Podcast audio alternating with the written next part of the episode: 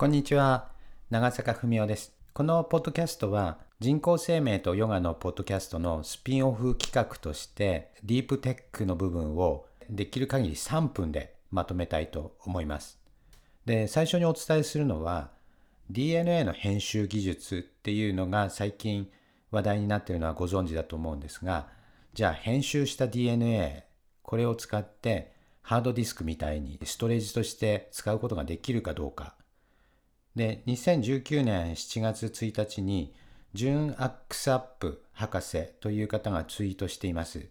彼女は、英語版の Wikipedia 16GB をそっくり DNA の中に格納できたというツイートをされています。で、ここで DNA についてもう一回おさらいしておきますが、DNA っていうのは、ヌクレオチドがたくさん集まった鎖ですね。ヌクレオチドっていうのは塩基と糖とリン酸の化合物で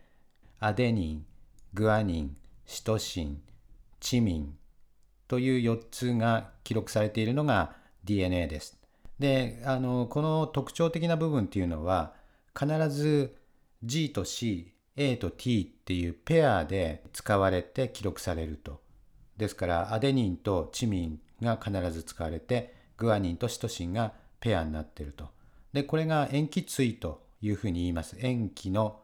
対になってるから塩基対と言いますが、人間の場合にはだいたい30億塩基対のサイズがあると。ですから 3×10 の9乗のサイズがあります。これに対して小麦の遺伝子のヌクレオチドの全数っていうのは 1.7× 10の10乗個あります。つまり人間より6倍くらい小麦の方が遺伝子の大きさとしては大きいわけですね。植物の場合は DNA に様々な情報を記録してそれを遺伝的に使っているっていうことが知られていました。したがって人間の手で DNA を記録媒体として使えるかどうかっていうのが次の課題だったんですが、今年7月のジュン・アクス・アップ博士の発表は、まあ、この成果であるというふうに言うことができると思います。聖書のヨハネ伝に書いてあるキリストの言葉、一粒の麦もし落ちて死なずばっていう言葉と合わせて考えると、もし小麦の遺伝子の空きスペースに 16GB の英語版のウィキペディアの内容を全部書き込んだものを宇宙ロケットに積み込んで宇宙空間に打ち上げてそのまま漂流してどこかの地球人のような高い知能を持つ